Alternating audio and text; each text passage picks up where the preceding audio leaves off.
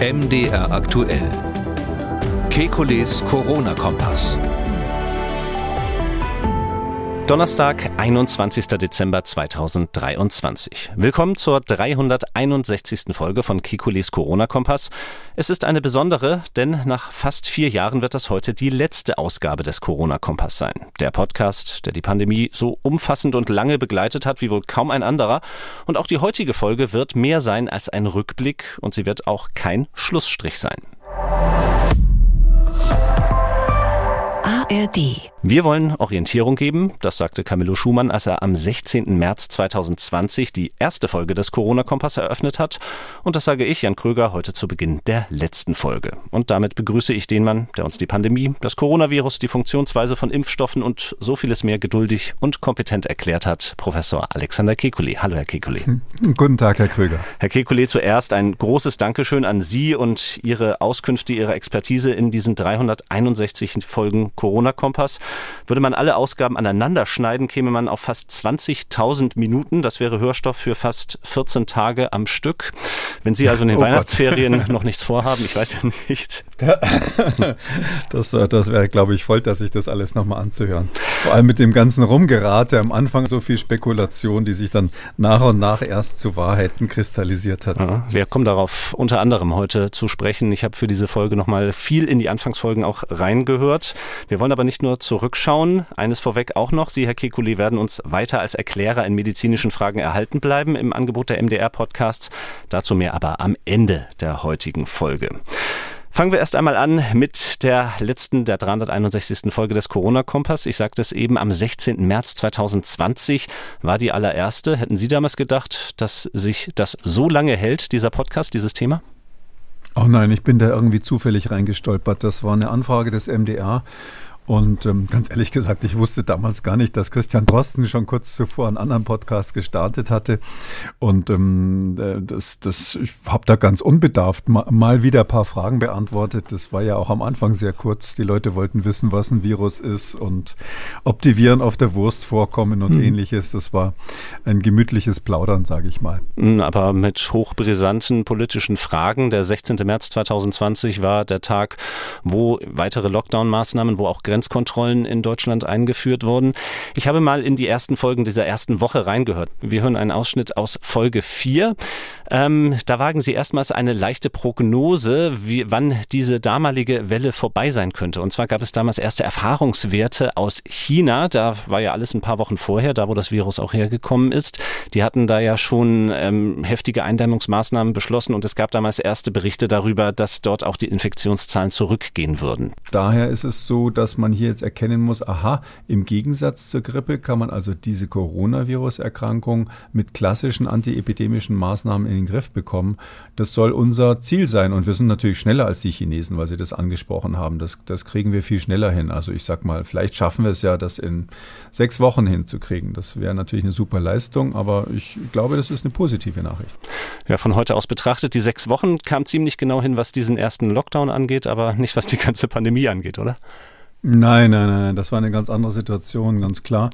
Ähm, das war ja, wenn man so will, eins der ganz großen Versäumnisse dieser Pandemie weltweit, ja, nicht nur die Deutschen, aber die Europäer und die Deutschen ganz vorne, ähm, dass man es am Anfang tatsächlich, wie ich es dort auch damals gesagt habe, mit einem Virus in Wuhan zu tun hatte, das kontrollierbar war. Das war nicht so stark, sich, hat sich nicht so stark ausgebreitet. Wir wissen heute, dass zum Teil Infektionsherde von selber wieder aufgehört haben. Also es gab so frühe Metastasen, sage ich mal, in Nordamerika, die man erst später entdeckt hat, wo man dann festgestellt hat, hoppla, das war ja ein Corona-Ausbruch, der hat sich von selbst wieder beendet, weil das Virus noch nicht so ansteckend war. Und nur weil es nicht so ansteckend war, eben deutlich weniger als die Grippe, konnte man mit den klassischen antiepidemischen Maßnahmen, ähm, wie man sie in China eingeleitet hat, überhaupt in Wuhan das unter Kontrolle zu, äh, bringen. Sie müssen sich vorstellen, ganz ganz am Anfang eine 11 Millionen Stadt, von der ähm, angeblich fast 5 Millionen unterwegs waren zu dem Zeitpunkt, als der Ausbruch geschah, weil gerade das chinesische Neujahrsfest anstand. Ähm, das wäre ja unmöglich gewesen, zum Beispiel die Omikron-Variante einzufangen. Und eben auch die spätere B1-Variante, die hat sich ja erst dann in Norditalien ähm, eigentlich richtig rausgemändelt, ähm, äh, die äh, war eben nicht mehr einzufangen auf diese Weise. Drum sage ich mal, der Optimismus bezog sich auf das, was wir aus China kannten Und ähm, die eigentliche, der eigentliche Startschuss für die Pandemie, nicht für die Entwicklung des Virus, aber für die Pandemie, passierte dann, ähm, als man in Europa, in, ähm, mitten in Europa, den Ausbruch in Norditalien übersehen hat wie ich fand, damals sträflich übersehen hat. Und da hat sich dann diese Variante B1 gebildet, die wir bis heute ja überall mhm. haben. Wenn wir von neuen Varianten sprechen, heißt die immer B1 Punkt und dann geht es weiter die tatsächlich dieses Potenzial zur Pandemie hatte oder und hat und die eben leider nicht mehr äh, so leicht einzufangen war, wie ich es damals noch optimistisch vorhergesagt habe. Wann war denn der Punkt, wo Sie gemerkt haben, hoppla, das ist in diesen sechs Wochen nicht getan? Ähm, nach dem Ausbruch in Norditalien eigentlich. Also ähm, das wurde ja dann erst ähm, später bekannt, dass man in Europa überall einzelne Herde hatte. Ähm, es war ja so, dass ich damals ähm, sowohl dem Robert Koch Institut als auch sogar der WHO in Genf kommuniziert hatte, ähm, dass ich davon ausgehe, dass wir solche Einzelfälle in Europa schon haben. Das war ja die große Debatte, gibt es schon Fälle in Europa, ja oder nein? Die Mehrheit der Fachleute hat gesagt nein. Das Robert Koch Institut hat gesagt, das wird sich gar nicht ähm, wesentlich nach Europa ausbreiten. Und deshalb hat man nach diesen einzelnen Herden nicht gesucht und sie auch nicht frühzeitig eliminiert. Als dann klar war, dass ähm, sozusagen die Seuche schon im Lande ist und dass sich diese neue G-Variante, wie die dann auch hieß, ähm, entwickelt hatte, in Norditalien eben durchgesetzt hatte. Da war klar, dass das ein, äh, ein Marathon wird, äh, wie es Christian Drosten damals genannt hat und mit einem Sprint nicht zu erledigen ist. Wie beurteilen Sie im Nachhinein die politische Reaktion auf ähm, diesen Ausbruch? Vielleicht fangen wir erst einmal im Frühjahr 2020 an. Sie sagten schon zu spät, aber dann wenigstens die richtigen Maßnahmen. Wie würden Sie das heute beurteilen? Da könnte man wahrscheinlich ein Buch drüber schreiben oder mehrere. Also es ist so, dass die, ähm, die Maßnahmen in Deutschland unterm Strich ähm, eigentlich fast immer dann am Schluss die richtigen waren, aber viel zu spät. Man hat lange diskutiert, lange falsche Sachen gemacht, zu spät, zu unentschlossen gehandelt. Ganz am Anfang wäre es eben möglich gewesen, ähm, den Ausbruch durch einen Wellenbrecher-Lockdown, wie man das dann später genannt mhm. hat, unter Kontrolle zu bekommen, zumindest wesentlich zu verlangsamen. Ähm, die Nachverfolgung Versorgung sicherzustellen. Und das hatte ich ja damals so ähm, schön, schön färberisch Corona-Ferien genannt. Das wurde aber abgelehnt ähm, von der Bundesregierung und, und, von den einschlägigen Gremien, auch, auch von vielen meiner Kollegen. Und als man dann einige Wochen später ähm, mit dem Rücken zur Wand stand und klar war, ähm, dass man sich vorher wochenlang geirrt hatte und, und sträflicherweise nichts getan hat, da war der erste Lockdown, muss ich sagen, einfach die einzig richtige und eine dringend notwendige Maßnahme, auch wenn das jetzt viele Hörer wahrscheinlich schrecklich finden, aber das ist einfach so. Man, man, sagt irgendwie in der Medizin, je länger man abwartet, desto chirurgischer wird der Fall. Ähm, damit ist gemeint, wenn man am Anfang die, die, die kleinen Dinge nicht äh, behandelt, dann muss man am Schluss operieren. Und ähm, das war hier so. Also das war sicherlich das größte Ver Versäumnis, wenn man so will, äh, wenn es nach, nach Zahl der Todesopfer geht, ähm, war sicherlich, dass man am Anfang ähm, zu lange gewartet hat. Und umgekehrt ist es auch ein großes Versäumnis, weil sie natürlich beim Lockdown auch massivste Kollateralschäden haben. Die werden ja heute so äh, hauptsächlich diskutiert, interessanterweise, und nicht die Zahl der Menschenleben, die man noch hätte retten können. Ähm, und diese Kollateralschäden sind natürlich, wenn sie einen Lockdown machen müssen ähm, und vor allem den viele Wochen lang äh, viel stärker, als wenn man ganz am Anfang äh, quasi äh, behutsam und ähm, quasi endoskopisch das Problem gelöst hätte mit einer kleineren Maßnahme. Als Folge eigentlich auch diese Diskussion um Kollateralschäden, die dann über den Sommer 2020 äh, aufgekommen ist, ähm, war die Politik auch beeinflusst, als es dann im Herbst zu dieser größeren Welle kam und diese, diesen Winter 2021 einläutete, der dann auch von den Todeszahlen und von der Intensivbettenbelegung so richtig schlimm in Deutschland geworden ist. Ich bleibe noch mal kurz bei der politischen Reaktion darauf. Ähm, ich habe jetzt einen O-Ton von Markus Söder vom 30. Oktober 2020 herausgesucht. Es könnte aber auch ein anderer verantwortlicher Politiker oder eine andere verantwortliche Politikerin sein. Aber dieser O-Ton drückt vielleicht auch diesen damaligen Zwiespalt noch sehr gut aus. Deswegen gibt es nur eine Strategie, eindämmen. Eindämmen, Kontakte reduzieren. Deswegen ist auch gestern vereinbart worden auf der Ministerpräsidentenkonferenz, und dies gilt jetzt auch äh, für uns in Bayern, wir haben den Beschluss von gestern eins zu eins übernommen. Deswegen gilt, dass wir für die nächsten vier Wochen einen Runterfahren des öffentlichen Lebens machen einen Lockdown light. Er ist deutlich milder als das, was im Frühjahr war. Denn wir haben bewusste Prioritäten gesetzt. Ausgenommen sind Schule, Kita, Hochschule, solange es geht. Das Gleiche gilt für die Wirtschaft, das Wirtschaftsleben und den Einzelhandel. Ja, etwas zugespitzt gefragt, hatte Lockdown Light das gleiche Problem, was so alle Light-Produkte haben? Ach ne, es gibt ja bestimmt gute Leitprodukte, sage ich mal. Also ich äh, nehme nur fettarme Milch, das ist ja auch so eine Art Leitprodukt. Mhm. Ähm, also ähm, hier war es ja so, dass ähm, man hatte eine ganz massive Diskussion nach dem ersten Lockdown. War das nötig? Wie lange ist das noch nötig? Hätte es Alternativen gegeben? Welche Alternativen haben wir für den Herbst? Und da muss man sagen, gab es eigentlich eine einheitliche Front von Wissenschaftlern, ähm, die alle gesagt haben, wir müssen uns auf den Herbst Herbst ganz gut vorbereiten. Wir müssen für die Schulen Alternativkonzepte haben, statt sie zu schließen, zum Beispiel durch Lüftungsmaßnahmen und äh, Schnelltests und andere Dinge, ähm, da den Unterricht sicherstellen. Ähm, es waren aber dann diese Vorbereitungen für den Herbst, die, die nach meiner Erinnerung wirklich alle Fachleute angemahnt haben in Deutschland, die waren einfach nicht gemacht worden. Man hat die Hausaufgaben nicht gemacht. Es gab gewisse politische Gründe dafür auch, dass einige Ministerpräsidenten sich als besonders sportlich präsentieren wollten. Man hatte immer Boris Johnson in England vor Augen, der gesagt hat, das ist alles nicht so schlimm, wir stehen das durch und war auch nicht so sicher, ob vielleicht die Engländer damit recht haben oder das schwedische Modell hatte mhm. man und war auch nicht sicher, was dabei rauskommt. Äh, und in dieser, in dieser ähm, Schwierigkeit, dass eigentlich, würde ich schon sagen, in dem Fall einer der wenigen Fälle, wo die Wissenschaft eine klare Empfehlung gegeben hat und die Politik nicht gefolgt ist. Sonst war es oft so, dass die Wissenschaftler schlechte Empfehlungen gegeben haben, aber hier war die Empfehlung klar. Stand man dann im, im Herbst eben 2020 in der Situation, dass die angekündigte zweite Welle, ich hatte sogar von einem viralen Sturm vor den äh, viralen Orkan für den Herbst gewarnt, ähm, dass diese Welle ähm, kam und man nicht vorbereitet war. Und dann hat man auch nicht gesagt, okay, jetzt müssen wir halt wieder einen Lockdown machen. Das wäre ja ein Armutszeugnis für die Politik gewesen, sondern man hat eben quasi das in der Salamitaktik gemacht. Mhm. Und das hat die äh, mit Abstand schwerste Welle ver verursacht. Also da war es dann so, dass wirklich in Deutschland die meisten Toten verursacht wurden. Sonst wären wir eigentlich insgesamt statistisch gesehen zumindest ganz gut durch die Pandemie gekommen. Ähm, es war ja zu dem Zeitpunkt auch noch nicht ausdiskutiert, ob man mit alternativen Maßnahmen, ich hatte ja dieses Smart-Konzept lange vorher ähm, vorgestellt, ähm, das zu der Zeit nicht akzeptiert wurde, muss man ganz klar sagen ähm, ob man mit alternativen Maßnahmen vielleicht den Lockdown verhindern kann. Aber diese alternativen Maßnahmen hätte man natürlich auch vorbereiten können. Und zu dem Zeitpunkt äh, waren ja nicht einmal die Schnelltests bestellt, äh, die ähm, schon seit April ungefähr 2020 zur Verfügung standen. Wir bleiben noch mal ein bisschen am Anfang der Pandemie. Ich habe noch mal einen Ausschnitt aus der ersten Woche des Corona-Kompass herausgesucht. Der beginnt mit einer Ansprache der damaligen Bundeskanzlerin Angela Merkel vom Vortag.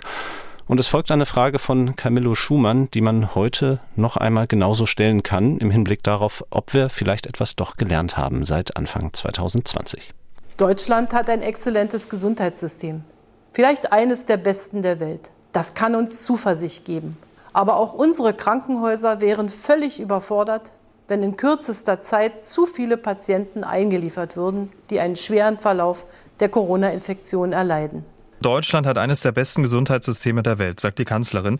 Und ähm, als die Ansprache lief, hat das Bundesgesundheitsministerium getwittert, dass morgen endlich die ersten 10 Millionen Atemschutzmasken an Ärzte und Kliniken geliefert werden können. Herr Kekulé, bestes Gesundheitssystem der Welt. Und erst heute wird so eine in meinen Augen Kleinigkeit wie die Verteilung von Atemschutzmasken angegangen. Wie passt das zusammen?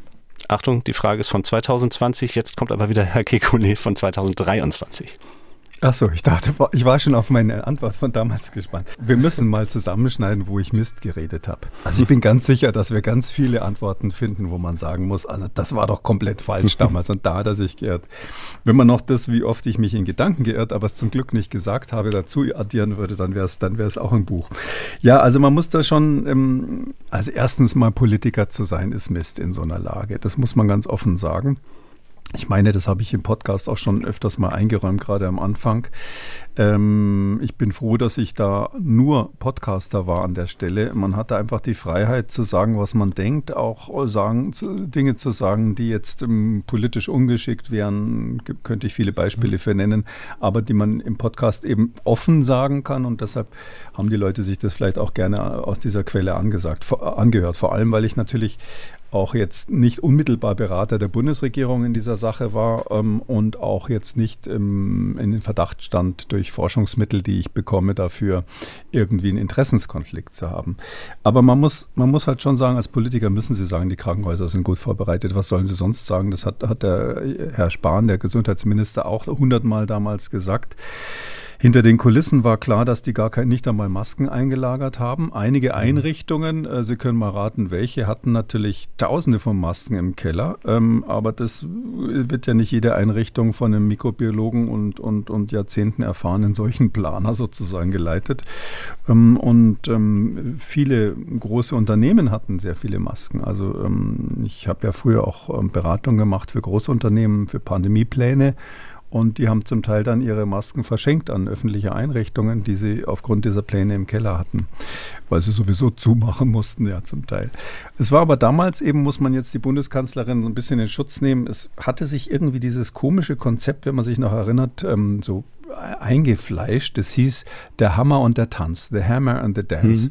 Das hat ähm, eigentlich so ein Marketing-Experte aus Kalifornien ähm, entwickelt, der überhaupt keine Ahnung von Pandemieplanung hatte. Der hat es aber so griffig erklärt, dass er Millionen von Klicks hatte damals und alle Politiker, auch in den Gesprächen, die ich geführt habe, ähm, wollten wissen, was daran ist und wollten sich das erklären lassen. Da war so diese Idee, wir hauen jetzt mal richtig drauf und wir, ähm, wir, wir verringern, so, wir ver, ver wir verflachen quasi die Kurve, also flatten the curve war der andere Ausdruck dafür. Also die, das war so die Idee, die Zahl der Fälle wird sowieso die gleiche sein. Wir müssen sie nur auf einen längeren Zeitraum verteilen, damit die ähm, ähm, Kapazitäten der Krankenhäuser nicht überlastet werden. Und das war natürlich schon mal, äh, könnte man lang drüber reden, völliger Fehlansatz. Ich habe in diesem Podcast auch versucht, dagegen zu arbeiten, aber die Politik hatte das einfach mit Löffeln gefressen, dieses Konzept und war halt jetzt einfach der Meinung, naja, die Kliniken können so eine Überlastung ähm, nicht aushalten und wenn wir das über einen längeren Zeitraum verteilen durch alle möglichen Reduktionen der Infektionszahlen, dann kriegen wir das in den Griff. Ähm, das hat eben dazu geführt, dass diese mh, mm, letztlich Lockdowns oder die anderen Maßnahmen dann ewig in die Länge gezogen wurden, ähm, statt sich ganz andere Konzepte zu überlegen. Aber das, das ist eben lange her und damals war es der Stand der Dinge, nicht? Das, das muss man so sagen. Und mit den Masken, ja, ähm, ich hatte ja einen Teil dieser Pandemiepläne ähm, selbst mitgeschrieben oder auch, auch die ersten Pandemiepläne, wahrscheinlich einen der ersten noch in Deutschland mitverantwortet. Ich war früher bei Übungen dabei, wo wir so Seuchenausbrüche und sowas ähm, dann auch trainiert haben. Und zwar immer klar, man braucht solche Schutzmasken aus verschiedenen Gründen. Sie brauchen die vor allem deshalb, um das medizinische Personal bei der Stange zu halten. Es ist ja bekannt, dass bei der Pest in äh, Venedig und äh, anderen Regionen die ersten, die abgehaut sind, waren immer die Ärzte. Und zwar die ältesten Ärzte zuerst. Die jungen Assistenten mussten sich dann um die Patienten kümmern, während die Alten schon weg waren, weil sie wussten, was kommt. Ähm, und ähm, so ähnliche Entwicklungen hatten wir auch bei SARS 2003 ähm, in Asien. Da war es so, dass in Hongkong dieser Ausbruch war und ähm, an dem ein, einschlägigen Krankenhaus sind als erstes die ganzen Ärzte verschwunden und nicht mehr zum Dienst gekommen. Und dann hinterher haben die also jüngeren Assistenzärzte und das Pflegepersonal bemerkt, dass die Alten nicht da sind. Die sind also am, über, am übernächsten Tag dann auch zu Hause geblieben. Und aus diesen Erfahrungen weiß man, man muss unbedingt am Anfang eines solchen Ausbruchs, wo noch alles unklar ist, das Personal schützen und dem Personal klar machen, wir haben für euch vorgesorgt. Und wenn man, wenn sich dann rausstellt, dass man nicht einmal FFP2-Masken hat, was also so, wie Sie richtig sagen, so ein Standardinstrument ähm, ist, dann ist das natürlich fürchterlich. Also, oder andersrum gesagt, wenn ich damals Gesundheitsminister wäre, wäre ich wahrscheinlich auch zu der Notlüge gedrängt gewesen, zu behaupten, die Krankenhäuser sind gut vorbereitet, ähm, aus Angst, dass am nächsten Tag sonst das Personal fehlt. Wie beurteilen Sie die heutige Situation des deutschen Gesundheitssystems für einen solchen Fall? Naja, das ist immer ähm, die Frage, ich mache ja seit Jahrzehnten Politikberatung, wenn es um Biologie und Seuchenprävention und sowas geht, biologische Risiken geht. Ähm, und da kommt diese Frage häufig, ähm, wenn irgendwas vorüber ist, ähm, war es ein biologischer Anschlag, wenn ich an die Milzbrandanschläge damals denke, 2001, ähm, oder, oder ähnliche Dinge, oder der EHEC-Ausbruch 2013, als wir damals ähm, mit Bakterien äh, verseuchte, verseuchte Sprossen hatten.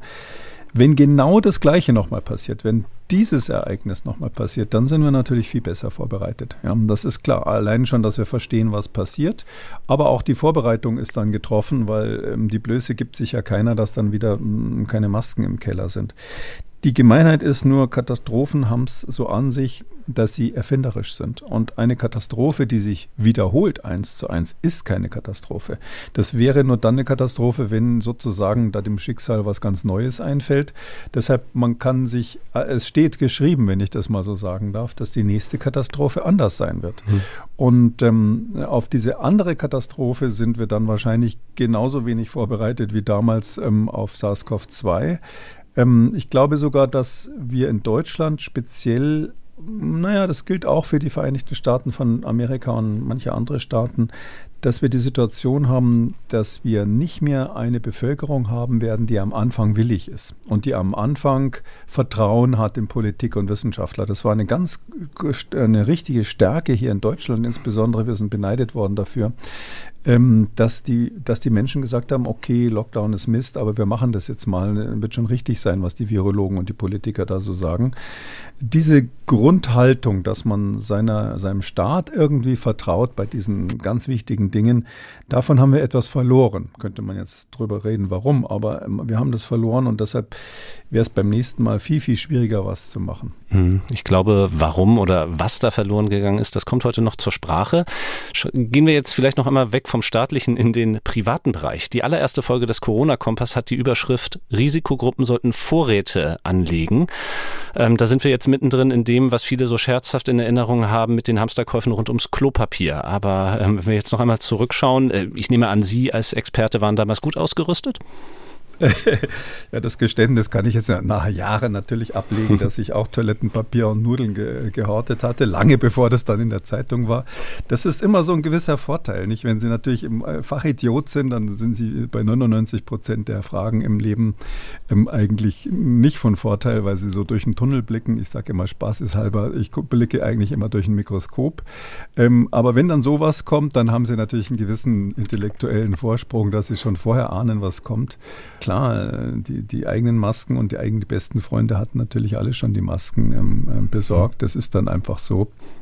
Äh, warum war das ein interessanter Aufruf damals? Das geht nochmal dahin an diesen Konflikt. Was ist, wenn man ein politischer Berater ist, so offiziell wie der Christian Drosten, den ich sehr dafür bewundert habe, dass er da immer den Kopf hingehalten hatte und der dann da neben dem jeweiligen Gesundheitsminister bei der Bundespressekonferenz sitzt ähm, und, und versucht zu verteidigen, was da gesagt wird, zum Teil auch selber ja die Impulse dafür gegeben hat, ähm, und jemanden, der quasi frei ist an, an dieser Stelle. Ähm, Sie können als Politiker niemals sagen, geht mal hamstern und legt euch Vorräte an. Ich habe aber damals gesagt, diejenigen, die, um das zu differenzieren, nicht Nudeln und Toilettenpapier, sondern ich habe gesagt, diejenigen, die ähm, äh, chronische Erkrankungen haben, von denen sie wissen, dass sie ähm, auf die Langzeiteinnahme von Medikamenten angewiesen mhm. sind, denen habe ich damals geraten, ähm, sich einen Vorrat anzulegen, ganz bewusst im Gegensatz zu dem, was die Politik gesagt hat, weil ich ähm, der Meinung war, dass die Gefahr besteht, dass die Versorgungsketten ähm, belastet werden und die Arzneimittel dann nicht mehr in dem Maße zur Verfügung stehen, wie es bis dahin der Fall war, dass man sozusagen just in time in die Apotheke gehen konnte. Und ich glaube, das ist ja der Vorteil bei so einem Podcast, dass man das differenzieren kann, dass man so ein langes Format hat, dass man erklären kann, warum und weshalb, dass es nicht nur so ein Satz ist, der dann vom Minister in der Tagesschau wiedergegeben wird. Und ich glaube, das hat dann schon die Richtigen erreicht. Äh, und es haben jetzt nicht deswegen alle Deutschen irgendwie Fiebermittel gekauft oder sowas Irrsinniges, sondern diejenigen, die schwere Krankheiten haben und Medikamente dafür brauchen, die wissen dann schon, ähm, dass sie gemeint sind. Mhm.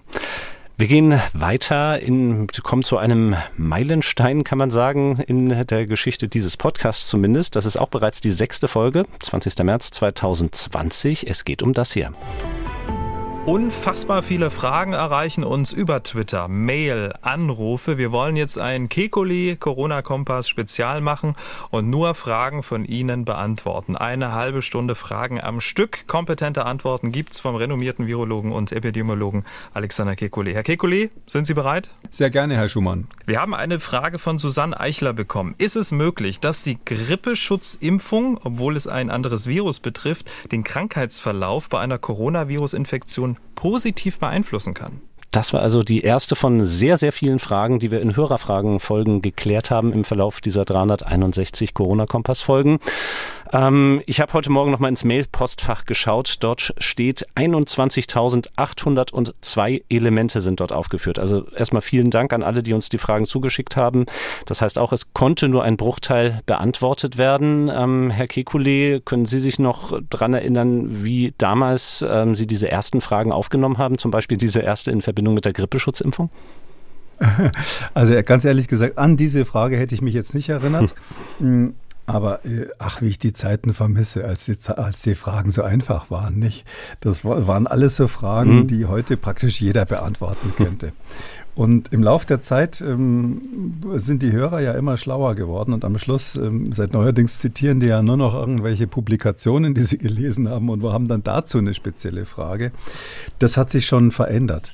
Ähm, was ich aber sehr positiv finde, also ich habe so, nehme so sehr positiv mit, dass ähm, die Deutschen, kann man sagen, oder die Bevölkerung insgesamt bei uns, die Wohnbevölkerung, ähm, wirklich bereit war, sich in dieses Thema einzuarbeiten, um dann auch selber Entscheidungen zu treffen. Also das ist so eine Art Schwarmintelligenz, die da stattfindet. Ich ne, sage da manchmal Schwarmresilienz dazu, dass man wirklich im, so im Kleinen, im Mikrokosmos dann eben irgendwann weiß, wenn ich das und das mache, ist es gefährlich, wenn ich das mache, ist es nicht gefährlich. Also die Viren auf der Wurst, die da runtergefallen sind, vielleicht von, von, von der Verkäuferin oder vom Verkäufer, vor denen muss ich keine Angst haben. Ähm, Im geschlossenen Raum, wenn die Luft steht und die Leute schon lange da waren und laut gesprochen haben, muss ich eher damit rechnen, dass ich mich infiziere und so weiter. Oder hm. Maske mal kurz getragen ähm, in der U-Bahn oder ähnliches. Da mag vielleicht eine normale äh, Mund-Nasenschutz genügen ähm, in der Situation, wo ich aber ähm, selber vielleicht ein besonderes Risiko habe oder andere nicht anstecken will, weil ich weiß, dass ich selber krank bin. Da ist dann eine FFP2-Maske ähm, notwendig. Und, und, und, bis, bis hin zu den Fragen, wann ist eine Maske wirklich dicht, nach wie vielen Stunden muss ich die wechseln, was es da so alles gab. Das, ich glaube, da haben wir uns wirklich aufgeschlaut und das ist, um was Positives zu sagen, natürlich nützlich auch für den nächsten Virusausbruch, weil nach der Pandemie ist vor der Pandemie, der nächste Ausbruch kommt bestimmt und das wird wahrscheinlich nicht wieder so ein Coronavirus sein, sondern dann irgendein anderes Virus, im schlimmsten Fall äh, eine Influenza, ähm, eine Influenza-Sorte, ähm, wo wir eigentlich als Virologen immer vorher die Angst hatten, dass das Influenza kommen könnte. Das gilt bei uns eigentlich als die gefährlichste Pandemie-Variante. Mm, das dürfte dann unangenehmer werden als das, was wir mit SARS-CoV-2 erlebt haben. Mhm.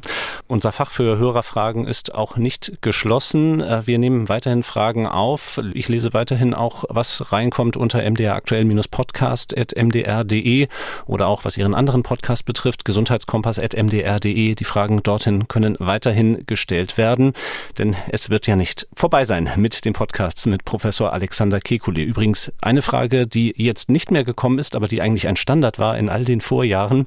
Wie ist es, wenn ein Corona-Infizierter infizierter Plätzchen backt und man diese Plätzchen isst? Ich glaube, das war glaube ich, fast jedes Jahr zu Weihnachten, haben wir die einmal beantwortet. Das war, das war eine Lieblingsfrage, oh, genauso wie unsere Wurstfrage. Unsere mhm. Lieblingsfrage war die Wurstfrage, wenn das Virus auf der Wurst landet.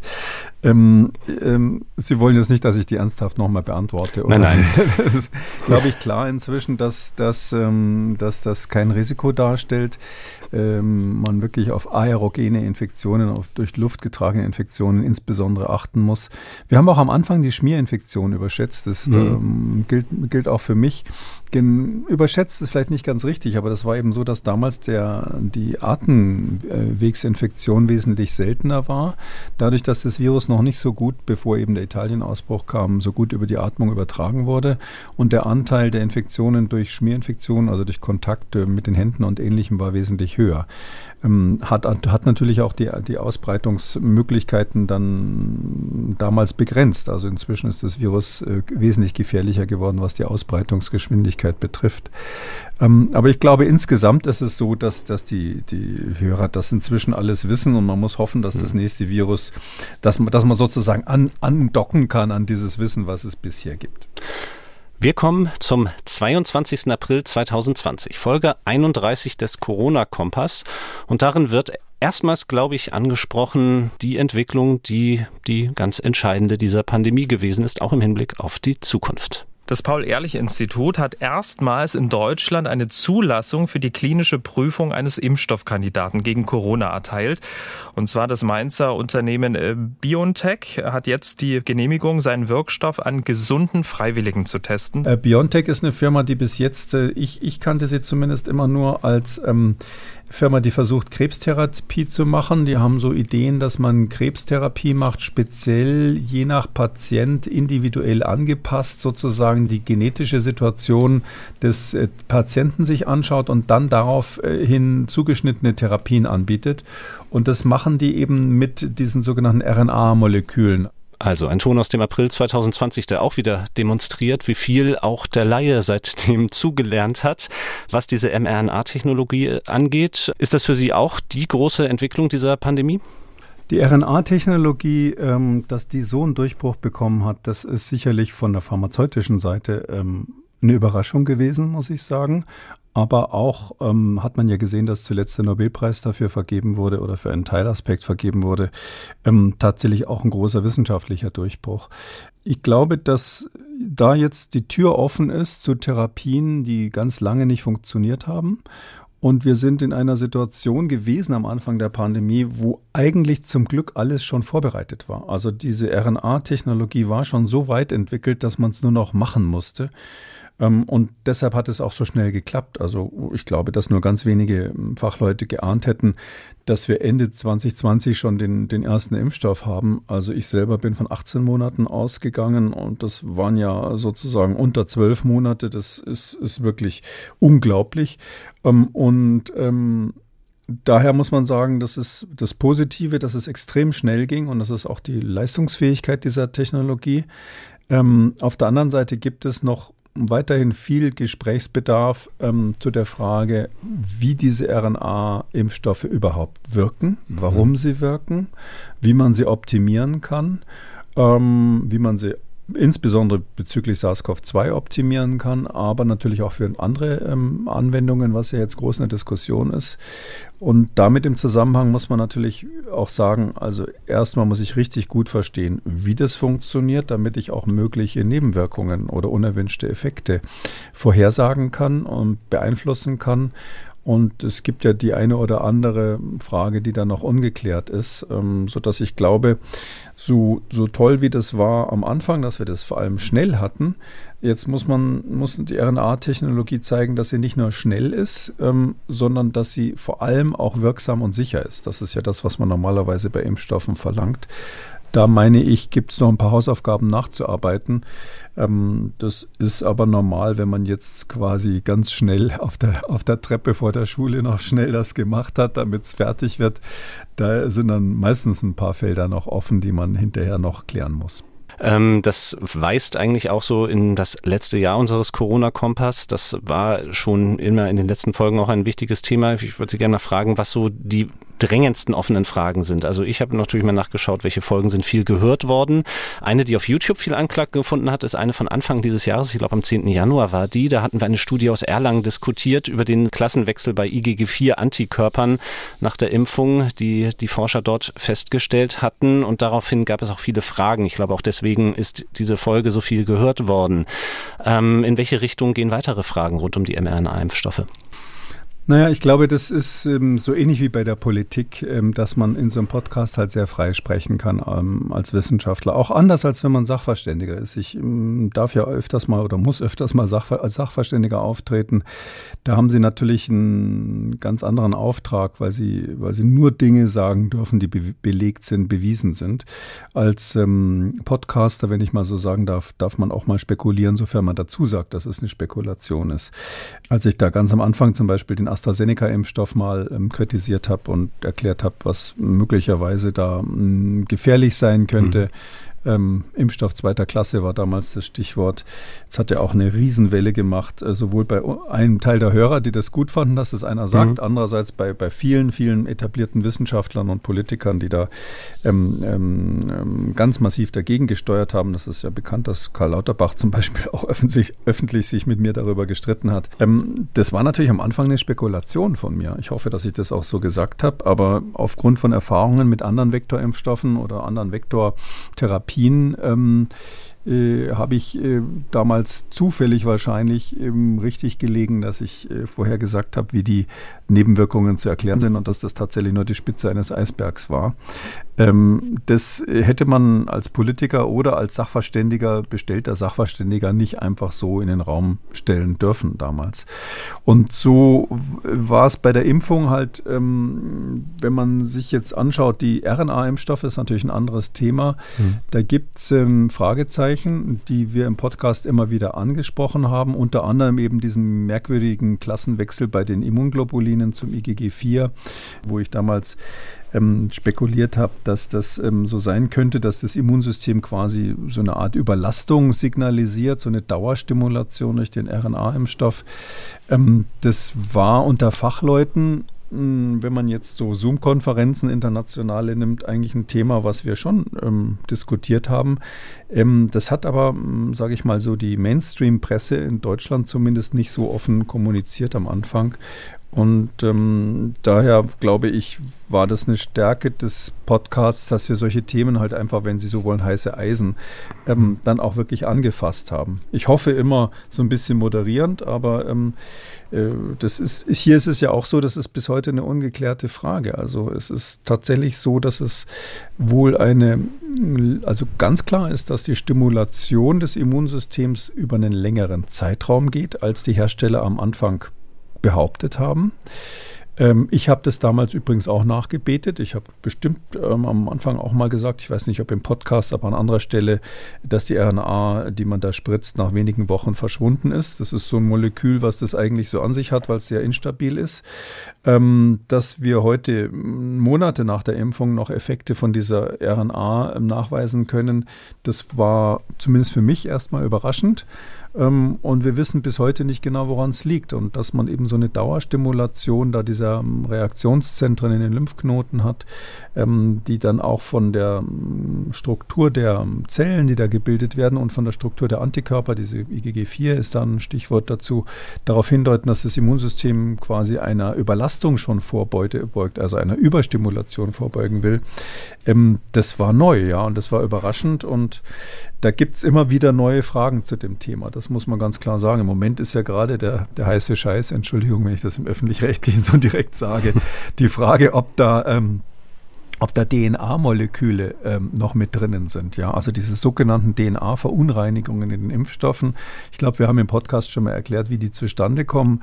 Da ist ähm, bis heute nicht ganz klar, ähm, ob diese Messungen, die da gemacht wurden, unter anderem von einem Labor in Magdeburg, aber auch von einem staatlichen Labor in Kanada, die darauf hindeuten, dass zumindest in einigen Chargen da ähm, diese DNA nachweisbar ist, möglicherweise auch über den gewünschten Grenzwerten nachweisbar ist. Äh, die, diese, diese, diese, diese Untersuchungen sind nicht wirklich bestätigt worden. Ja. Also bis jetzt ist es alles noch mit dem Fragezeichen, ob überhaupt so viel DNA da drinnen ist. Wenn ja, welche Wirkung die haben könnte. Wir wissen, dass DNA im Gegensatz zu RNA tatsächlich erstens langlebiger ist, wird nicht so leicht abgebaut. Und zweitens ähm, hat die eben rein theoretisch die Fähigkeit, sich ins Genom einzuklinken, weil unser menschliches, unsere Erbinformation im Zellkern, die ist ja DNA. Und da kann sich eine RNA nicht einklinken, aber ein DNA-Molekül könnte sich einklinken. Rein theoretisch wäre das dann unter Umständen eine Erklärung, warum dieses S-Protein bei, in manchen Zellen dann länger produziert wird als gewünscht. Das ist klar, wenn es da im Genom drinnen ist und weiter, weiter sozusagen zur Proteinproduktion beiträgt. Das wäre rein theoretisch um drei Ecken gedacht ein unerwünschter Nebeneffekt. Ähm, diese Nebeneffekte sind zum Teil noch nicht abschließend untersucht. Das Paul-Ehrlich-Institut sagt da, wenn ich es richtig verstanden habe, der Hersteller prüft es und wir glauben ihm, Punkt. Ähm, und ähm, die Frage, ob überhaupt solche DNA-Konzentrationen vorhanden sind, wie da, ähm, das Labor in Magdeburg behauptet hat, ist auch eben noch nicht geklärt. Das ist nicht ganz eindeutig. Das ist eine schwierige, methodisch schwierige Sache. Aber warum erzähle ich das nochmal so ausführlich? Ich habe gerade ähm, gesehen ein Video, ähm, wo ähm, der Herr Bhakti, ein früher sehr angesehener Mikrobiologe, früher Leiter der Mikrobiologie in Mainz, ähm, Sucharit Bhakti hat einen Vortrag gehalten, bei einer Anhörung der AfD im Deutschen Bundestag und der ist erstens gefeiert worden wie ein Messias, das war wirklich beeindruckend. Und zweitens äh, stellt er diese Probleme, die man so als Fragezeichen formulieren kann, wenn man Leute nervös machen will, ja, äh, die stellt er so dar, als wäre das so. Der sagt, die DNA ist da über, überhalb des Grenzwertes. Und die DNA, die Wahrscheinlichkeit, dass es da zu einer Integration kommt, ähm, sei eben zumindest nicht gering und es sei eine bedenkenswerte Nebenwirkung und so weiter und so weiter. Und deshalb sei das Ganze ein, ein Experiment oder sogar ein Verbrechen, dass man diese Impfstoffe ausbringt, unter großem Applaus. Und da denke ich mir so ein bisschen, wo geht diese Entwicklung dann hin, wenn man das hm. nicht mehr differenziert diskutiert? Ja, also klar, biologisch kann man sich viel vorstellen. es gibt ja auch ähm, ganz gute Erklärungen, gab es früher mal im Internet, die bewiesen haben, dass die Mondlandung nie stattgefunden hat. Ähm, da muss man echt schon genau nachdenken, um rauszukriegen, wo, wo da die Fehler sind sozusagen in diesem Bild. Und äh, wenn eine Kompetenz wie Herr Bakti da ähm, das als Fachmann erklärt, ist es natürlich noch schwieriger, die kleinen Fehlerchen zu finden. Ähm, daher sage ich mal, diese Diskussion, die wird weitergehen. Und gerade über die Impfstoffe, weil Sie das angesprochen haben, das eine ganz große Zukunftsthema, das werden wir auch im Gesundheitspodcast dann immer mal wieder aufgreifen, sind natürlich die Impfstoffe. Das ist völlig klar. Das geht ja wahrscheinlich sogar über SARS-CoV-2 hinaus.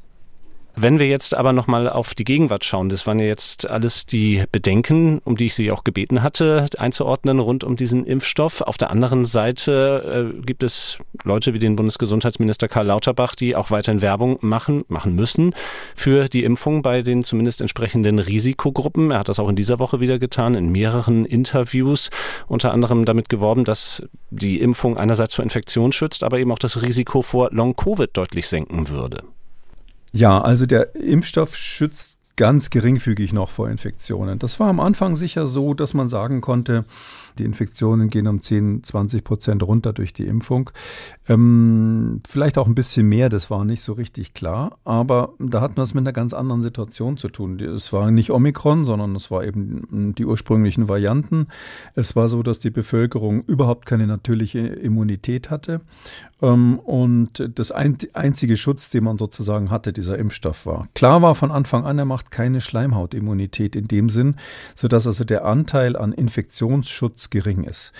Ich glaube, mit diesem Infektionsschutz zu werben für die Impfung ist ähm, der falsche Weg. Also ich verstehe auch nicht, warum Herr Lauterbach das immer wieder macht. Das ist ja bekannt, dass er das immer, immer wieder behauptet. Ähm, Herr Professor Lauterbach, muss man an der Stelle dazu sagen, da hat er da immer, in Gedanken immer seinen weißen Kittel an bei der Pressekonferenz. Also ähm, es ist ja so, äh, die Leute dürfen sich, sollen sich bitte nicht sicher fühlen, wenn sie geimpft sind, insbesondere Risikopersonen. Das war ja auch der Riesenfehler damals bei den sogenannten 2G-Maßnahmen, dass dann die Welle der Geimpften gab, ähm, unter anderem, weil die dachten, ich kann ja niemand mehr anstecken, weil das Robert-Koch-Institut das ja auch behauptet hat, schwarz auf weiß. Und viele, viele Politiker und auch einige, leider einige Virologen. Und ähm, das, deshalb muss man einfach sagen, das ist ein Irrglaube und geht, bitte geht davon aus, dass euch die Impfung nicht davor bewahrt, andere anzustecken und auch nicht davor bewahrt, angesteckt zu werden. Sie schützt im besten Fall zumindest einen Teil der Menschen vor schwereren Verläufen und vor Todesfällen. Das ist ja schon mal eine wichtige Sache, war früher super wichtig. Jetzt haben wir Omikron, was weniger schwere Infektionen macht und eine zum großen Teil immunisierte Bevölkerung, entweder durch äh, Impfungen, die schon stattgefunden haben oder durch durchgemachte Infektionen. Da ist die Frage, wie groß ist dieser Anteil, wie, wie wichtig ist dieser Schutzeffekt noch für schwere Verläufe. Das kann man, kann man diskutieren, aber ich würde mal sagen, für Risikopersonen ist es ohne Frage noch weiterhin so, dass man die Impfung empfehlen muss.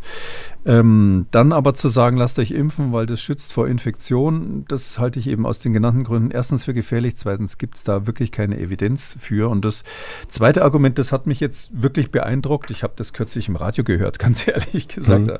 dass Herr Lauterbach sagt, ähm, die Impfung würde 50 Prozent zu 50 Prozent schützen vor Long-Covid. Um es ganz klar zu sagen, es gibt nicht eine Studie, die belegt, dass die Impfung heute irgendjemanden vor Long-Covid schützt mit Betonung auf heute. Es gibt ähm, eine Reihe von Studien, die retrospektiv aufgezeigt haben, dass ähm, Infektionen, die man sich am Anfang der Pandemie geholt hat, das sind retrospektive Studien oder auch so Meta-Analysen, wo alte Studien nochmal ähm, zusammengeworfen und ausgewertet werden. Da gibt es eine Reihe von Studien, die sagen, es gibt eine gewisse Impfwirkung, eine gewisse Schutzwirkung vor Long-Covid durch die Impfung.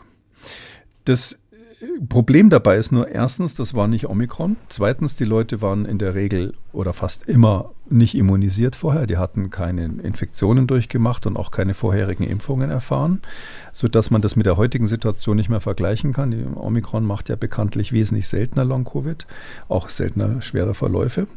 Und dann ist das, das Hauptproblem von diesen ganzen Studien ja, es ist klar, dass die Impfung, so wie wir sie haben, schwere Verläufe verhindert. Nicht sicher, aber bis zum gewissen Grad, sage ich mal, 50, 60 Prozent Schutzwirkung. Ähm, es ist aber auch, und das ist das Wichtigste, es ist auch klar, dass schwere Verläufe häufiger Long-Covid machen. Also der, das Risiko für Long-Covid nach einer schweren, symptomatisch schweren ähm, SARS-CoV-2-Infektion ist ja mehr als vierfach erhöht. Wenn Sie das jetzt mit in die Waagschale werfen, dann muss man sagen, okay, hat die Impfung dann abgesehen davon, dass es schwere Verläufe verhindert und die dann heißen, dass man seltener Long-Covid hat, hat es denn eine Schutzwirkung vor Long-Covid per se? Und da sagen alle Fachleute und alle Publikationen, die sagen alle nein. Einen unabhängigen Schutz gibt es nicht. Es gibt nur diesen Schutz vor schweren Verläufen. Sie hatten vorhin schon angesprochen, diese Debatte damals rund um den AstraZeneca-Impfstoff. Wer sich das nochmal anhören möchte, Folge 149 vom 18. Februar 2021 trägt übrigens auch den Titel Impfstoff zweiter Klasse. Ähm, in dieser Folge allerdings ist es nicht mehr nur Spekulation, sondern da begründen Sie auch Ihre Ansicht. Das äh, Gegenargument gegen Sie war ja weniger ein fachliches, sondern es ging damals, keine zwei Monate lief die Impfkampagne in Deutschland. Es war äh, einfach die große Hoffnung, mit durch das Impfen die Pandemie noch relativ schnell jetzt endlich loswerden zu können. Der wesentliche Einwand war, dass ähm, eine solche Einstufung im Stoff zweiter Klasse das Vertrauen in die Impfkampagne insgesamt ähm, beeinträchtigen würde. Konnten Sie diesen Einwand damals nachvollziehen? Können Sie ihn heute nachvollziehen? Ja, ja, das ist damals ja auch gesagt worden. Das, das, ist, äh, das ist immer die Frage. Ja, dieser ganze Podcast war ja so darauf angelegt, dass wir es differenziert diskutieren. Ähm, für diejenigen, die so Lust haben, so lange zuzuhören. Und ähm, da äh, hat man meines Erachtens schon die Möglichkeit, ähm, das so zu sagen, dass, ähm, dass man eben statt jetzt so plakativ, Impfstoff zweiter Klasse ist natürlich ein bisschen plakativ, das hatte ich, glaube ich, bei Markus Lanz mal gesagt. Ich glaube, diese Differenzierung ähm, ist sinnvoll und ich, äh, ich selber habe einfach die, das Grundverständnis, aber das muss man halt äh, akzeptieren. Ich habe das Grundverständnis, dass man den Menschen die Dinge, wenn man sich die Zeit nimmt, es zu erklären, auch differenziert erklären kann. Und dass sie dann nicht hinterher sagen, ich lasse mich nicht impfen, weil äh, die Erklärung war so lang, da war irgendwas dabei, was irgendwie gefährlich klang, ich mache es jetzt lieber nicht, sondern ich glaube, dass die Menschen so sind, dass sie sich dann am Schluss aufgeklärt fühlen und eine eigene Entscheidung treffen können, eine informierte Entscheidung treffen können. Und dazu gehört eben einfach, dass diese Nebenwirkungen bei AstraZeneca wesentlich schwerer waren als bei den RNA-Impfstoffen, äh, wesentlich gefährlicher waren und dass ich deshalb sozusagen als Nicht-Politiker mir die Freiheit genommen habe zu sagen, ich würde davon eher abraten, wenn man es so zusammenfassen darf und auch begründet, warum. Ähm, ich weiß nicht, ob man durch diese Diskussion, das ist ja, das ist ja immer so der Vorwurf der Politik, dass die sagen, ja, wenn da einer aus der Reihe tanzt und sagt, ist äh, aber auch was der Bhakti sagt, zum Beispiel, ähm, der Professor, den ich vorhin kurz erwähnt habe, äh, wenn man, wenn man sagt, ja, aber da die Überlegung ist gar nicht so falsch, es ist nur aus den und den Gründen nicht wirklich eingetreten. Das war ja so mein Gegenargument damals. Ähm, dann ist das, ähm, lässt man dem anderen natürlich schon so ein bisschen erstmal das Argument entstehen. Man macht nicht alles kaputt, sondern man sagt, er hat jetzt eigentlich schon klug nachgedacht. Es gibt nur ein noch klügeres Gegenargument. So wie ein Schachspieler auf der anderen Seite des Brettes, der einen schlauen Zug macht, aber man setzt ihn trotzdem matt. Und ähm, das ist eigentlich etwas, wo ich fest überzeugt bin, dass man die Leute da mitnehmen kann, dass das auch richtig ist. Und meine Grundhaltung ist eine andere, habe ich aber mit Politikern schon oft diskutiert, auch mit Herrn Lauterbach übrigens. Ähm, meine Grundhaltung ist, ähm, dass ich sage, das Gegenteil ist richtig. Wenn Sie so in, in Phrasen sprechen und wenn Sie nur sagen, die Impfstoffe sind sicher, alle Impfstoffe sind mhm. erster Klasse und ähm, alles, was wir machen, ist richtig. Das Paul-Ehrlich-Institut irrt sich nie. Ähm, und Lockdowns sind jetzt notwendig, Punkt. Und äh, 2G ist besser als 3G. Und was es so alles gab, ja. Oder Geimpfte dürfen sechs Monate lang sozusagen in die Veranstaltungen, Genesene nur drei Monate. Und wenn man das alles ohne Erklärung einfach so hinhaut, dann glaube ich, verliert man das Vertrauen. Also das ist meine, wenn Sie so wollen, diametral entgegengesetzte Position und einer der Hauptgründe, warum ich jetzt eigentlich diesen Podcast auch wirklich gerne gemacht habe, weil ich immer gedacht habe, am Ende des Tages gibt es vielleicht ein paar, die das dann, hm, die auch verstehen sozusagen, dass es nicht schwarz und weiß ist, sondern dass man da für sich selber sein eigenes Risiko so ein bisschen selber bestimmen kann. Hm. Diese Haltung, die Sie da gerade eben verdeutlicht haben, ähm, die spielt auch noch bei dem letzten großen Thema, das ich heute mit Ihnen besprechen möchte, eine Rolle. Ich habe mal einen etwas längeren Ausschnitt herausgesucht aus Folge 248, 25. November 2021. Ähm, die habe ich wirklich auch im Rückblick nach zwei Jahren gebannt mir angehört, wo Sie sich mit Camillo Schumann unterhalten haben. Das war damals in diesem Umfeld 2G, 3G, Debatte allgemeine Impfpflicht. Die lässt sich eigentlich als Zeitdokument in voller Länge nachhören. Hier nur ein Auszug von etwa 90 Sekunden. Herr Kekulé, lassen Sie uns über die allgemeine Impfpflicht äh, gegen das Coronavirus sprechen. Aktuell wird darüber Land auf Land ab diskutiert, auch in Familien- und Freundeskreisen und ähm, selbst langjährige Freundschaften scheinen an dieser Debatte zu zerbrechen. Ähm, kennen Sie sowas auch persönlich, dass sich dass sich so diese, diese, diese ja, freundschaftliche Diskussion dann so zuspitzt? In meinem Privatbereich nicht, weil ich ja tatsächlich so ein gutgläubiger Mensch bin, der meint, dass man, äh, dass man fast alle überzeugen kann. Manchmal schmunzeln auch Kollegen, aber ich glaube wirklich, dass man fast alle ja, überzeugen kann, sich impfen zu lassen, die jetzt, sage ich mal, die wichtige Gruppe hier, die Ü60, die drei Millionen, die uns da fehlen. Da sind ein paar dabei, die warten halt, die haben halt irgendwie irrationale Ängste vor diesem Impfstoff, die warten auf was anderes. Ähm, dann gibt es welche, die haben es irgendwie einfach nicht so richtig verstanden. Dem muss man vielleicht ein paar Trivialitäten mal erklären, dass man im Dunkeln nicht leuchtet, wenn man geimpft wurde und so. Oder und dass man nicht magnetisch wird, nicht, zum Beispiel. Ja. Nicht magnetisch, auch ein tolles Ding. Oder dass Bill Gates dann nicht alles hört, was man gesagt hat und so. Gibt auch Gerüchte im Internet, dass man äh, spätestens nach sechs Jahren tot ist, habe ich habe ich festgestellt. Ähm, also jedenfalls, ähm, all diese Dinge kann man den, viel, den meisten Leuten erklären und am Schluss haben sie eben diese, ich sag mal, fünf Prozent, die absolut unbelehrbar sind. Das haben wir bei allen möglichen sonstigen Debatten auch. Und da sage ich immer, eine offene Gesellschaft muss mit sowas leben können. Soweit also Ihre Grundsätze, aber auch einige Einschätzungen von damals. Ähm, kommen wir mal zu den Einschätzungen. Waren Sie zu optimistisch? Ähm, ja, ich war zu optimistisch, was den, was den ähm, proteinbasierten Impfstoff äh, betrifft. Ähm, da ist es ähm, meine Hoffnung ja gewesen, dass wenn, sobald es einen proteinbasierten, also klassisch hergestellten ähm, Impfstoff gibt, ähm, dass man dann die Leute oder einen Großteil der Leute ähm, noch an die Nadel bringt, sozusagen, äh, die vorher bei den RNA-Impfstoffen und auch bei den Vektorimpfstoffen gesagt haben, nee, das ist mir das neue Zeugs, das probiere ich nicht aus.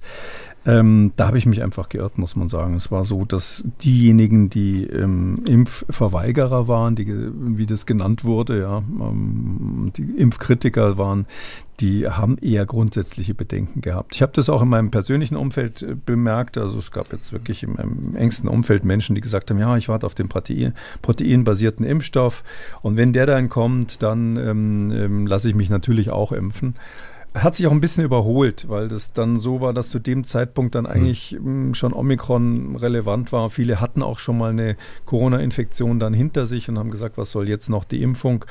Letztlich haben ja auch die die, äh, sage ich mal, die Gegner der Impfung, die haben sich in gewisser Weise selber rausgemändelt. Ähm, es gab, ähm, muss man knallhart sagen, ohne jene, jede Häme, es gab in einigen Gegenden Sachsens und ähm, äh, Niederbayerns und anderer Regionen in Deutschland, wo so ähm, zumindest der Gerüchte halber Leute mit besonderem Starrsinn leben oder besonderer, besonderer Überzeugung leben, ähm, da gab es äh, wirklich massenweise Tote. Ja, das ist so, dass dann zum Teil wirklich viele, viele alte Leute im Ort gestorben sind. In Bayern sagt man dann, ähm, ähm, Agurda heut's aus und um einen Schlechten war es nicht schaut. Äh, das ist äh, natürlich so ein Achselzucken, was der Arzt nicht mitmachen kann, aber man selber, wenn es jetzt die eigene Oma war, muss man halt wissen, wie man das sozusagen sieht. Also einige sind einfach gestorben und waren dann weg von denen, die quasi die Impfkandidaten gewesen wären. Andere haben Corona gekriegt und, und haben das mehr oder minder glimpflich überlebt. Es gibt auch wirklich alte Menschen, als viele Beispiele, die hatten noch damals, als noch gar nicht Omikron war, haben die Corona gehabt und gesagt, was, davor habt ihr uns die ganze Zeit gewarnt, war doch nicht so schlimm. Ähm, und die sind natürlich dadurch immunisiert gewesen, sodass ähm, die sich sozusagen selber bewiesen haben, dass sie die Impfung gar nicht gebraucht haben.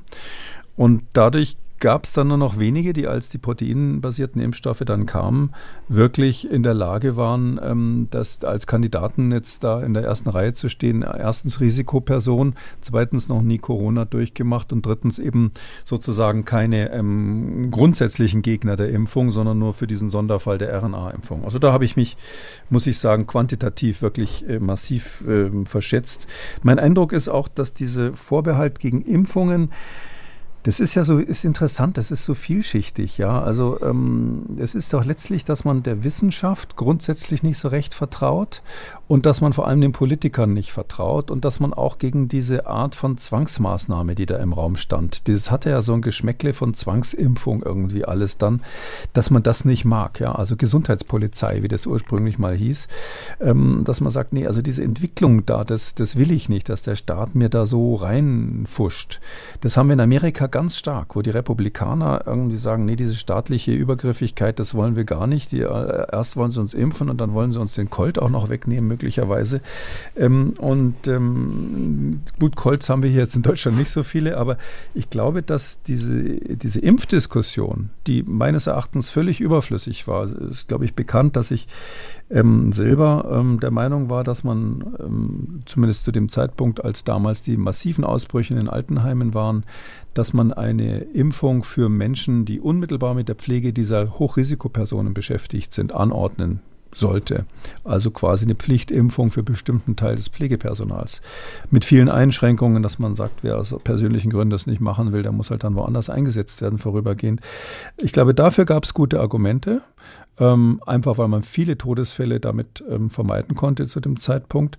Aber für diese allgemeine Impfung, schon überhaupt jeden in diesen Heimen, Altenheimen und Pflegeheimen impfen zu wollen, was ja dann die Diskussion war, einschließlich des Hausmeisters, das fand ich schon völlig abwegig. Und dann natürlich die allgemeine Impfpflicht, das halte ich für sehr gefährlich. Und ich glaube, da ist noch so ein Trauma übrig, ja, mhm. dass Leute jetzt ähm, aus der Zeit damals auch ihr politisches Verhalten geändert haben, ähm, um so deutlich zu sagen, auch ihr Wahlverhalten geändert geändert haben. Und ich meine, das, das wirkt bis heute noch nach. Das hat Camillo Schumann ja auch damals in dieser Folge schon angesprochen, diese Spaltung, ein Riss, der durch Familien gehen kann. Ähm, und ähm, das, was Sie beschrieben haben, nämlich auch so war, dass diejenigen sozusagen, die damals nicht geimpft waren, diese Zeit als Ausgrenzung wahrnehmen und ähm, heute ja auch diejenigen sind, die immer wieder eine Aufarbeitung der Corona-Politik fordern, während die anderen ich zähle dazu, eben ihren Impfnachweis hatten, dann mal wieder auf Veranstaltungen gehen konnten, war ja auch ganz schön mal wieder und jetzt froh sind, dass alles einfach vorbei ist. Haben Sie da ein Rezept, wie man da wieder ins Gespräch kommt?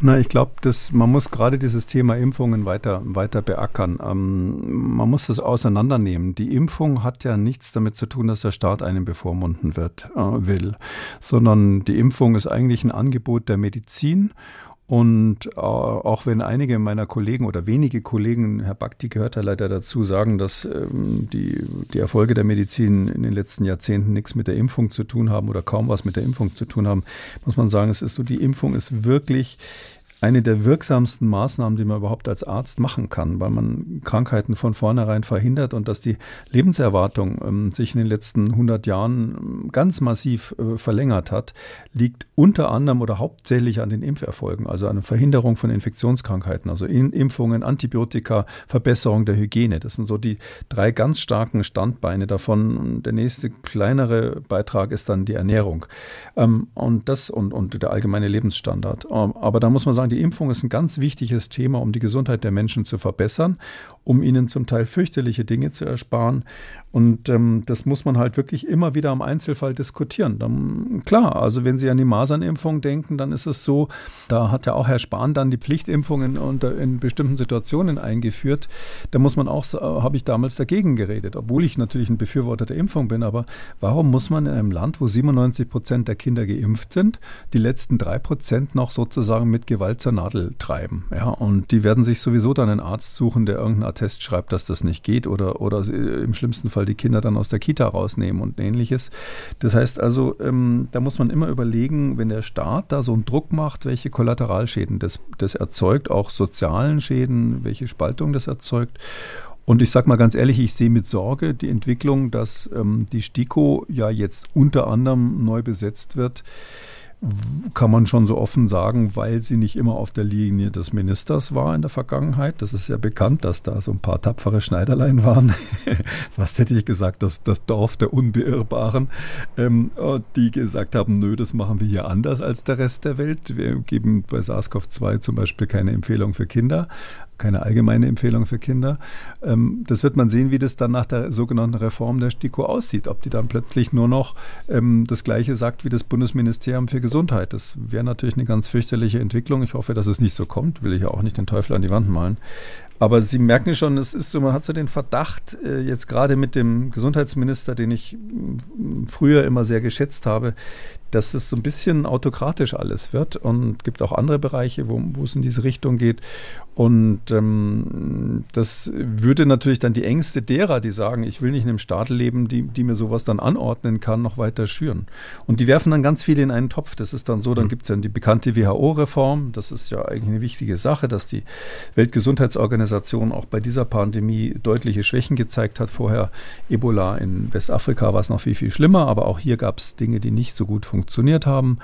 Ähm, da gibt es Verbesserungsbedarf, ganz klar. Ähm, äh, und da, deshalb sollen halt diese internationalen Gesundheitsregularien jetzt reformiert werden. Die Pläne sind auf dem Tisch und die WHO soll da, sage ich mal, mehr Macht bekommen, um es mal ganz einfach zu sagen. Es wird trotzdem nicht so sein, dass die übermächtig wird, die WHO, aber sie soll mehr Einfluss bekommen. So, und dann ähm, ist jetzt die Frage, ähm, heißt es dann, dass am Schluss in Genf irgendjemand die weltweite Impfpflicht anordnet und ähnliches?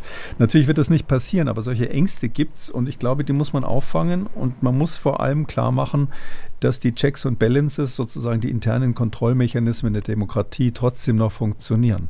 Und es gibt aber Leute, die nicht mehr daran glauben und die glauben, dass dieses demokratische System irgendwie äh, in Schieflage ist und von wenigen dominiert und beeinflusst wird, ähm, ohne dass jetzt die Mehrheit sozusagen noch demokratisch mitreden kann. Und diese Tendenzen sind eben im Zusammenhang mit der Impfung besonders hochgekocht. Also weiterer, wenn man so sagen will, Kollateralschaden der Pandemie. Eine letzte Frage möchte ich Ihnen noch stellen, eine persönliche in dem Fall. Was hat dieser Podcast Ihnen jetzt bedeutet, die letzten fast vier Jahre? Und was heißt das nun für Sie, dass dieser Podcast jetzt endet?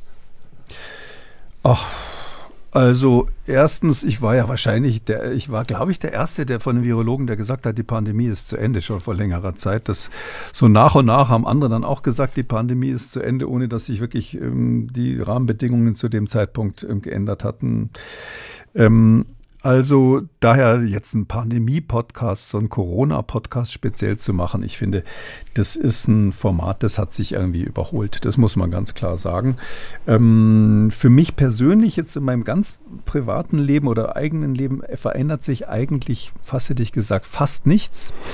Ähm, was daran liegt, dass ich ja immer schon Fachidiot für Viren und Seuchenausbrüche war und für, für Infektionskrankheiten. Und ähm, wir in der, in der Fachwelt, für uns geht es jetzt erst richtig los, weil jetzt kommen die ganz interessanten Publikationen raus, die endlich mal diese Aufarbeitungen machen, die ganzen Fragen versuchen zu beantworten, die wir während der Pandemie nicht beantworten konnten. Die sind jetzt endlich peer-reviewed, wie wir sagen, also von Fachleuten begutachtet, werden auch bei Konferenzen besprochen. Das ist nicht mehr so, dass man nur diese Preprints hat, die irgendwie dann aus der Presse zusammengeklaubt werden, wo jeder was anderes dazu sagt. Ähm, das heißt also, das ist eigentlich eine super spannende Frage. Für mich persönlich geht natürlich, wenn Sie so wollen, da die Forschung weiter und auch die, die Politikberatung weiter. Ähm, die, ähm, die Pandemiepläne werden jetzt angepasst. Die großen Unternehmen äh, fragen natürlich jetzt, was haben wir daraus gelernt? Was müssen wir fürs nächste Mal anders machen? Ähm, das heißt also, da gibt es ganz viele Dinge, die sozusagen gleich bleiben. Was ich ein bisschen schade finde, ist, aber das werden wir im Gesundheitspodcast vielleicht auffangen, ähm, dass man die Themen, die jetzt offen sind, ähm, die haben wir besprochen. Also so die drei, die drei großen Themen sind mhm. Impfung, ist, äh, welche ähm, öffentlichen Maßnahmen sind eigentlich sinnvoll gewesen und welche nicht. Also schon die Aufarbeitung letztlich der nicht pharmazeutischen Interventionen und Long-Covid als ganz große Baustelle. das ist, glaube ich, etwas, was man schon weiterverfolgen muss. Und dadurch, dass der Corona-Kompass jetzt weg ist, müssen wir das in den Gesundheitskompass transplantieren. Das ist, ist an der Stelle aber, glaube ich, auch sinnvoll, das nicht mehr so monothematisch zu machen. Mm, was ich gelernt habe, ist, dass die auch aus den Fragen der, der Hörer dass die Bevölkerung bei uns in Deutschland wirklich offen ist, solche Themen auch differenzierter zu vertiefen, dass sie sich das anhören.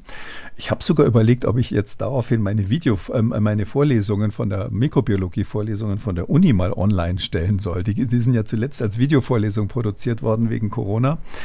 Ähm, allerdings weiß ich nicht, ob die, die da vor zwei Jahren gemacht wurden, jetzt noch aktuell sind. Da müsste ich viele Sachen neu aufzeichnen. Ich weiß auch nicht genau, wie das mit den Urheberrechten von der Uni ist, ähm, weil ich das ja als Professor der Uni für die Uni gemacht habe, ob ich das dann einfach so äh, online stellen darf. Aber vielleicht mache ich mal irgendwas Spezielles nochmal zum Thema Impfung. Ähm, ich glaube, das ist was, wo man, wo man, was man sehr interessant weiterverfolgen könnte. Vielleicht auch so eine Vorlesung oder ähnliches. Das muss ich mir noch überlegen.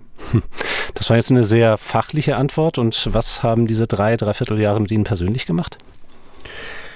Oh, ja, also menschlich ist es so, das ist ja nicht nur der Podcast gewesen. Das äh, können Sie sich vorstellen, wenn man da als Virologe plötzlich irgendwie, ich war ja schon immer mal irgendwie so in, im öffentlichen Rampenlicht, wenn mal wieder irgendwie ein neuer Erreger da war.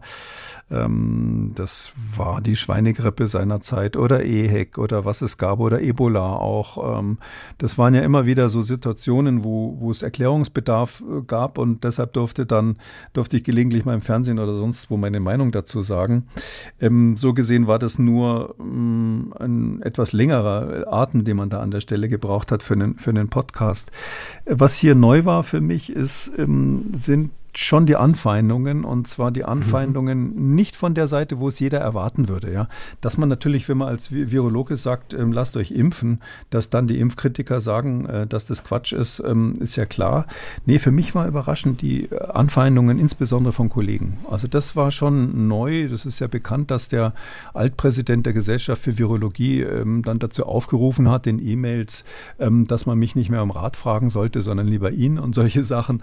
Das ist für mich schon neu neu. Und das ist für mich auch ähm, ein bisschen enttäuschend, muss ich ganz ehrlich sagen, wenn Sie mich da fragen, weil ähm, man ja eigentlich, alle meine Kollegen, da wird es den anderen ähnlich gegangen sein, wir sind ja nicht angetreten nur aus Eitelkeit. Klar ist man immer ein bisschen eitel als Wissenschaftler, aber wir sind ja auch angetreten, weil wir gedacht haben, okay, du bist jetzt Virologe oder in meinem Fall, du bist dann auch noch spezialisiert auf, auf Pandemiebekämpfung und ähnliches. Ähm, und, und jetzt ist Pandemie, jetzt musst du irgendwie deinen Beitrag dazu leisten, sozusagen ähm, auch aus staatsbürgerlicher Verantwortung im weitesten Sinne.